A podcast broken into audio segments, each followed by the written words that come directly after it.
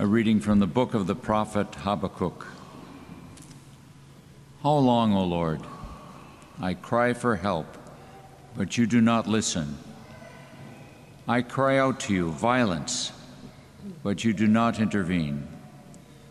Why do you let me see ruin? Why must I look at misery? Destruction and violence are before me. There is strife and clamorous discord. Then the Lord answered me and said, Write down the vision clearly upon the tablets, so that one can read it readily. For the vision still has its time, presses on to fulfillment, and will not disappoint. If it delays, wait for it. It will surely come. It will not be late. The rash one has no integrity, but the just one, because of his faith, shall live. The word of the Lord.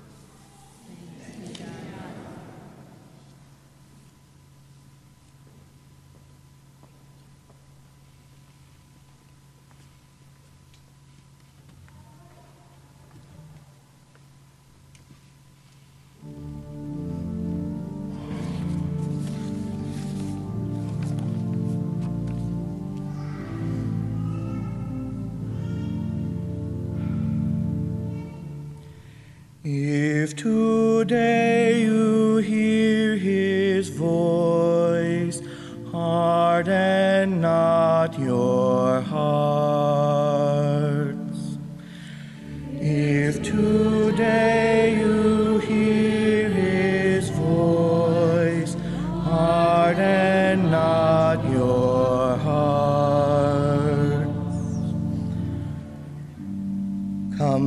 Us sing joyfully to the Lord.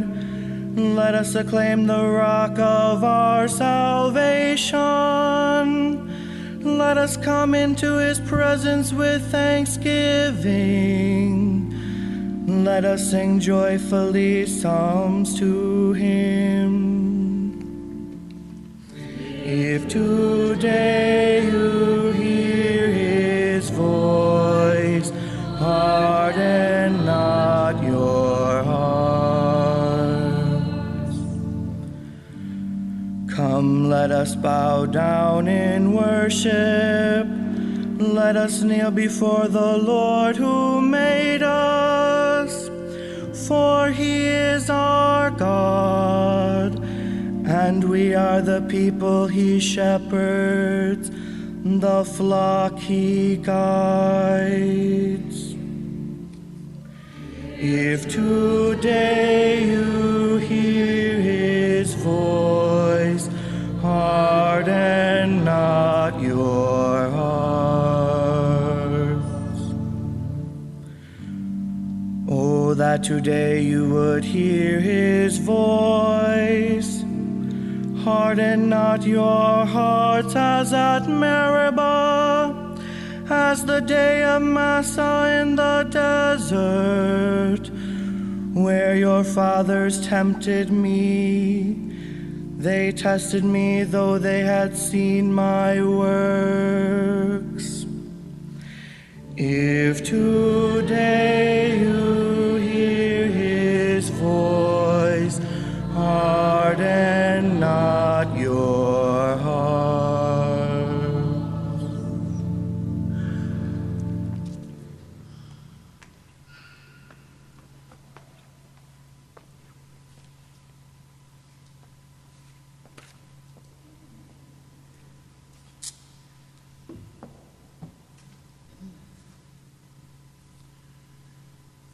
reading from the second letter of St. Paul to Timothy.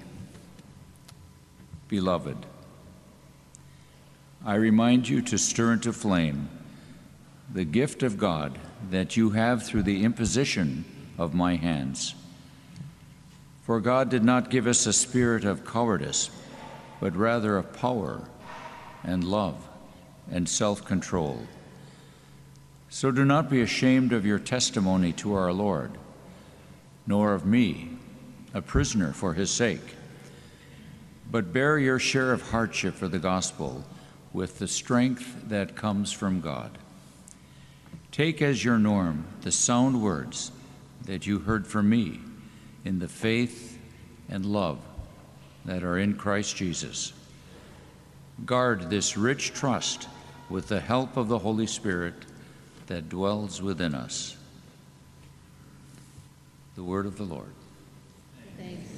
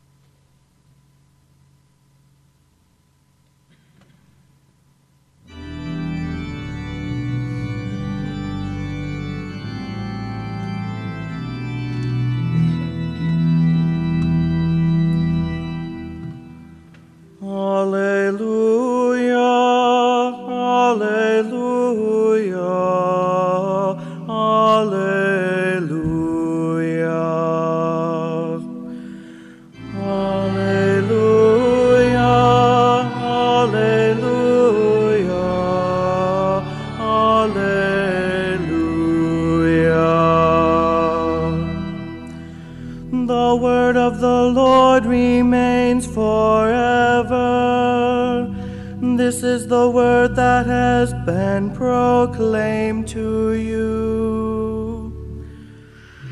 Alleluia, Alleluia, Alleluia.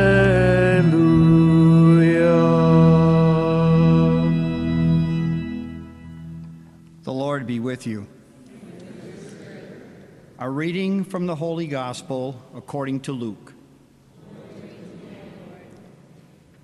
The apostles said to the Lord, Increase our faith.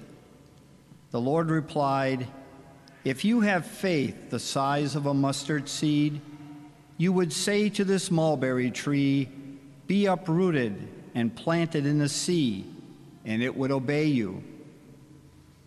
Who among you would say to your servant, who has just come in from plowing or tending the sheep in the field, Come here immediately and take your place at table? Would he not rather say to him, Prepare something for me to eat?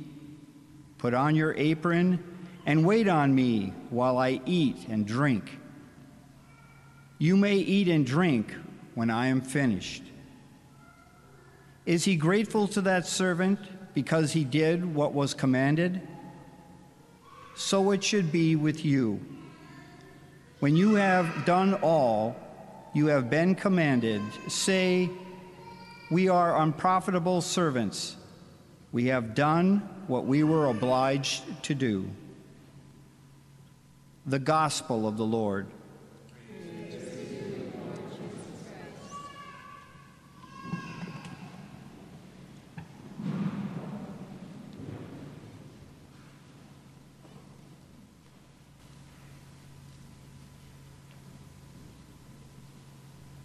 This past week, watching on television the destruction of the hurricane in Florida brought to mind the words of Habakkuk in the scripture today, where he says, Why must I look on misery, destruction, and violence are before me? Those words, those thoughts of, again, how is this happening? And where is the Lord? And Habakkuk was expecting the Lord to intervene, but the Lord in turn calls Habakkuk to a mission gives him a vision that'll inspire his faith, and he says, Write this down on tablets. It might make us think about the Ten Commandments and the renewal needed to abide by God's will, God's truth and wisdom. So the Lord says to him, Write down the vision clearly upon the tablets. The vision still has its time, presses on to fulfillment. It will not disappoint. If it delays, wait for it. So, waiting upon the Lord, part of the answer needed. To not rush off on our own, but wait upon the Lord, seek his help. And he goes on and says, The rash one has no integrity, but the just one, because of his faith, shall live. integrity, again, being with the Lord, being, being faithful to his call. And the rash person could be acting on their own energy, their own inspiration, but the Lord calling us deeper to trust in him. And even in facing whatever kinds of suffering, the Lord has a path for us, wants to encourage us with his presence, that he's really present with us, though we might not feel it right away and how the natural disasters and along with personal violence and shootings, those all things are in the Lord's hands. He's going to walk with us through them. The answer to abiding in the Lord and seeking that vision comes in the second reading, where St. Paul speaks to Timothy, a young bishop, and says, Stir into flame the gift of God that you have through the imposition of my hands. So, that gift of God being the Holy Spirit, the Holy Spirit that was poured out on Timothy at his ordination, and the Lord calling him to stir into flame those gifts he was given by the Holy Spirit. And then Paul says, For God did not give us a spirit of cowardice, but rather of power and love and self control. Another translation says, God did not give us a cowardly spirit, but one that makes us strong loving, and wise. So the Holy Spirit helping us to have courage, not to be cowards, not to be intimidated, but to be faithful to the Lord again with the power of the Holy Spirit, the fire of the Holy Spirit that heals and enlightens. This past week, we celebrated here the anniversary of the dedication of the cathedral. And there was another image of fire and courage that came to mind as I was reading over the history of our cathedral.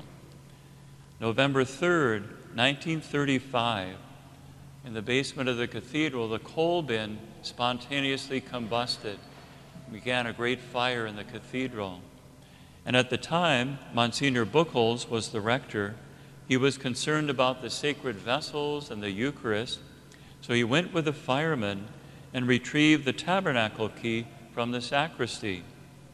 And then the associate pastor, Father Francis Scheringer, joined the custodian of the cathedral, Roch Beauchamp, and they borrowed firefighters' masks.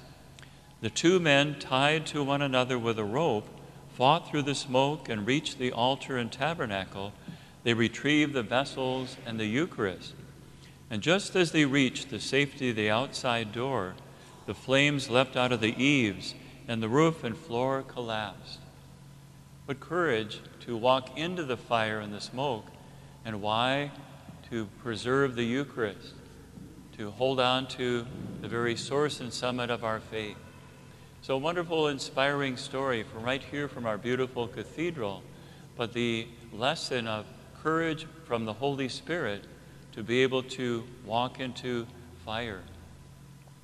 And when we look across the world, I would say the church is on fire. Two kinds of fire, though. The fire of the Holy Spirit remains, inspiring the church, guiding the church. But when you look at the worldwide church, there's some destructive fire happening too, not the Holy Spirit's fire. You may know that in Germany and in Netherlands, there are groups of bishops who are rejecting Catholic moral teaching on a number of topics. It's a tragic thing that may bring schism yet. But a, a negative kind of fire, like uh, Habakkuk speaking of confusion and division. But then, too, look at our culture that's on fire, a negative fire again. Right here in Michigan, we know the Proposal 3 to put on the ballot in November is a terrible piece of legislation, not only calling for uh, abortion at any time in the pregnancy, freedom for that to happen, but also changing some state laws that protect right now parental consent and conscience protection for doctors and nurses. It's very hidden language in Proposal 3, but would bring many negative effects of canceling good legislation, good laws.